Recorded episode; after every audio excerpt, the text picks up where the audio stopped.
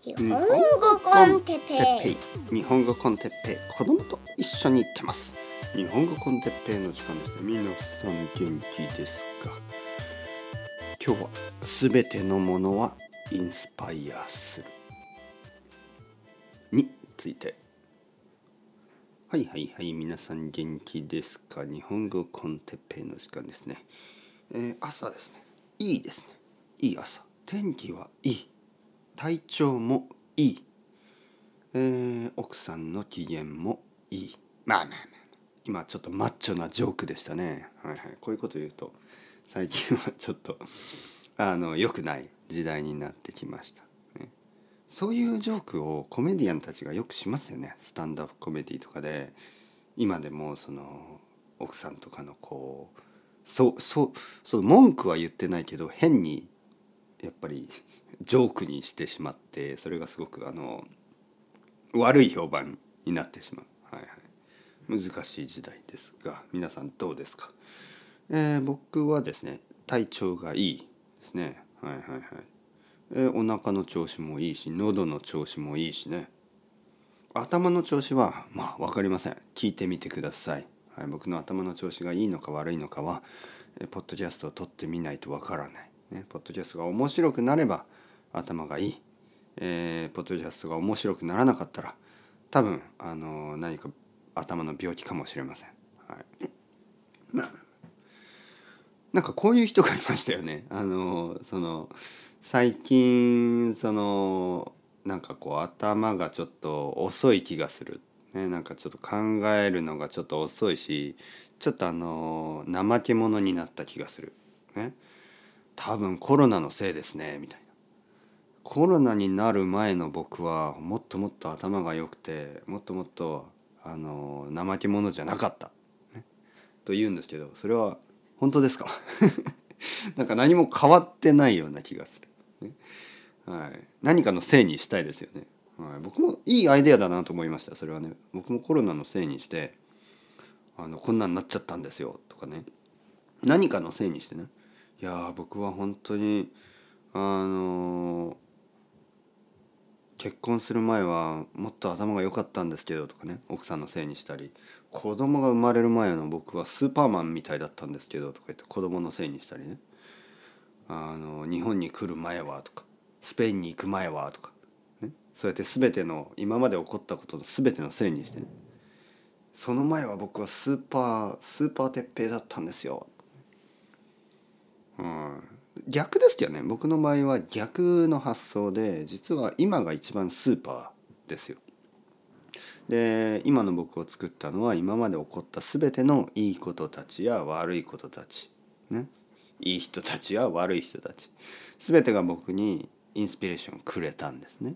はい、今日はインスピレーションの話。そうなんですね実はあの僕はねあのよく日本語コンテッペイが誰かのインスピレーションになれば嬉しいです。そんなことを言ってますけど実はですね何でもインスピレーションになるんですね。そしていいコンテンツもインスピレーションになるし悪いコンテンツもインスピレーションになるし、えー、何がインスパイアするかわからない。何から僕たちが学べるか何を学べるかっていうのは結構あの想像とは違うんですね。あのいい映画を見た時に感じる感情と悪い映画を見た時に感じる感情があるんですけどまあどっちも結局はインスパイアされてますね。本当に。いい映画を見た時も悪い映画を見た時も、ね、いい本を読んだ時と悪い本を読んだ時、ね、あのいい人に会った時と悪い人に会った時、ね、両方あのかなりインスピレーションくれます。そういうものや人たちはね。ただあのまあまあの場合はちょっとインスピレーションが弱い時がありますね。まあまあ普通普通ぐらいの、はい、だからやっぱりユニークな方がいいんじゃないのかなとは思うんですけど。ユニークになるということはね。ただ問題はですね多分たくさんの人にとってそうやってユニークな経験をするあのキャパシティが多分ない。はい、例えばですよすごくユニークな経験ねユニークな人、ね、例えばあのコメディアンみたいな人楽しい人コメディアンみたいな人と多分1時間ぐらい話をすると疲れるんですよね。ほとんどの人は。だからコメディアンでさえもちょっともう処理できない、ねえー、もうキャパシティが足りないんですよね。多分コメディアンの人をテレビで見るのはいいけどコメディアンみたいな人が本当にコメディアンみたいなジョークを、えー、する？そういうあの例えばその人と一緒に居酒屋に行くと「あうるさいこの人は」ってなると思うんですよね。ほとんどの人は。多分僕もそう。でやっぱりこうユニークな人とかユニークな経験はちょっと長くできないんですよね。例えばすごく面白い映画を3本とか見れないですよね。1日に3本面白い映画を見る。多分ねまあまあの映画だったら3本見れるんですよ。でもすごい面白い映画とかすごく濃い映画を3本見る続けて見るっていうのはちょっと疲れるでしょ？いい映画を3本見る。そしてとても悪い映画を3本見るも疲れますよね。だけどまあいい映画悪い映画まあまあの映画それぞれ3本だったら見ることができる。やっぱりそのインパクトが大きいっていうことですからね。例えばそれはミシュラン3スターのあのフレンチレストランに行って美味しいけど例えば昼ご飯でねミシュラン3スターズ。夜ご飯で晩ご飯でまたミシュラン3スターズ。多分無理でしょ。無理ですよね。で次の日またミシュラン3スターズ。いや無理でしょ。無理ですよ。どう考えても。どんなに素晴らしいものでもやっぱりお腹のキャパシティそして脳のキャパシティが足りないんですよね。脳が処理できない。またキャビアまたフォアグラ。またトリュフみたいになるとどうでもよくなっちゃうんですよね。でもちろん悪い食べ物を3回4回連続で食べるなんて嫌ですよね。ね。例えばまあ朝マクドナルド。昼 まあマクドナルドが悪いというわけじゃなくてマクドナルドみたいなねみたいなタイプの食べ物を朝昼夜。これは辛いですよね。でも例えば朝マクドナルドで食べて昼ミシュラン3スターズで夜は家で自分で作った料理。これはよくあるパターンですよね。よくある。旅行とかに行ってね。旅行とかに行ってた多分ね東京に旅行に来る人はそういう人がいると思います。あ東京にミシュラン三つ星のレストランがある。予約をしよう、ね、えー、ニューヨークで食べるよりも半額。半分の値段で食べられる、もしくは3分の1で食べられる。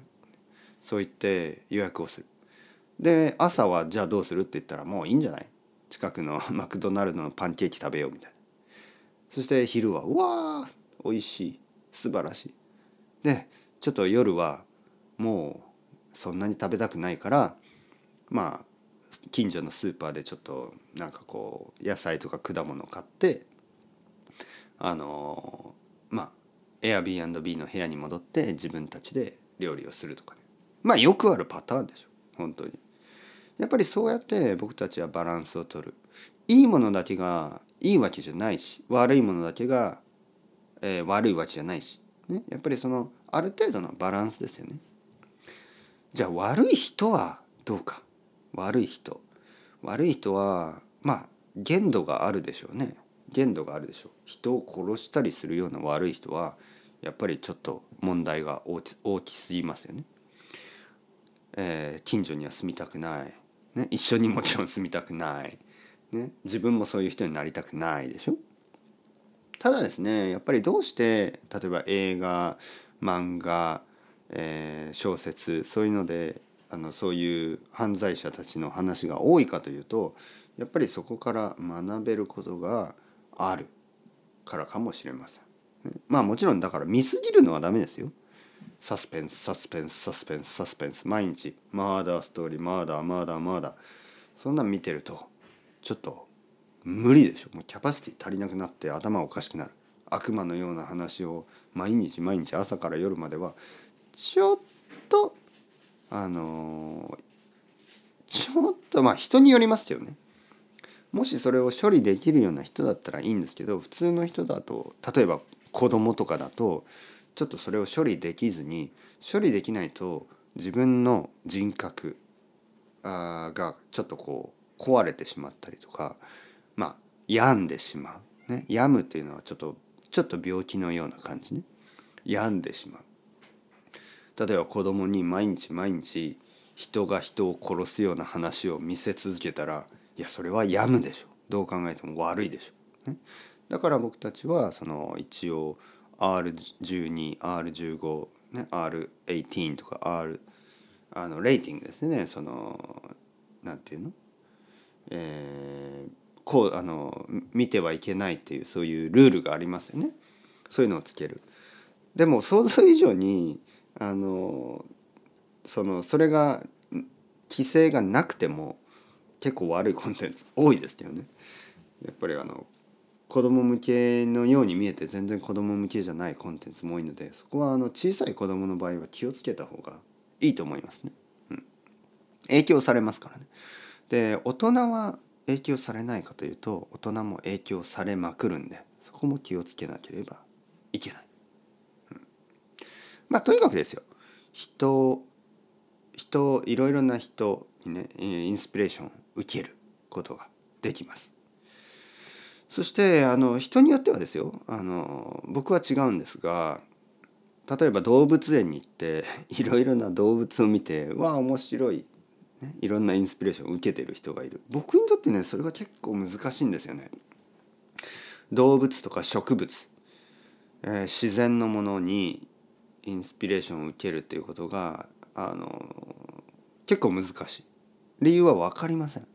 それは僕の性格なの？それとも僕のあのまあ持って生まれたものなのか分からないけど自然のものとかにあんまりこう直接インスピレーションをもらうっていうことが少ないですよね。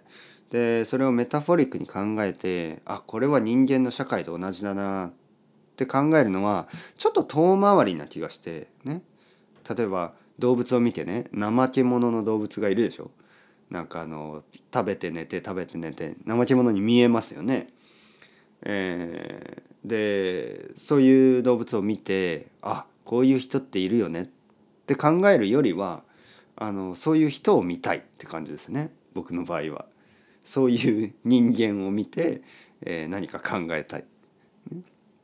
動物はねあの正直言って全部自然に返せばいいと思うんですね僕はちょっとこれは極端な話かもしれないですけど動物園とか別にいらないと思うんですよねそもそも動物見る必要もないと思うしあの僕は東京に住んでるしあの東京に住んでいる動物なんて、まあ、猫と犬ぐらいしかいなくてあとネズミえカラスまあそんな感じですよね。でそれらはまあこれからも見続けるんでしょうけどまあライオンとかあのゾウとかあのチーターとか僕が見る必要あるかなと思うんですよね。何かあの直接ねそういう動物を見る何か利益があると思えないんですよね全く。あの知るということはいいことですよ。だけどその知る僕たちが知りたいということのためにやっぱりまあたくさんの命をですねそうやって見せ物にしている。で別にその動物がかわいそうっていう気持ちからだけではなくね僕はその動物がかわいそうだからそういうことをするべきじゃないと言っているだけではなくもちろんそれも言ってるってことですよ。言ってるけどそれだけではなくそもそもその人間のね知りたいと思う気持ちとか経験したいと思う好奇心とかえそういうことは少しコントロールしないともう知りたいものを知りたい見たいものを見たい。そういうそのいわゆる欲ですよね。あチーターを見てみたいとかね。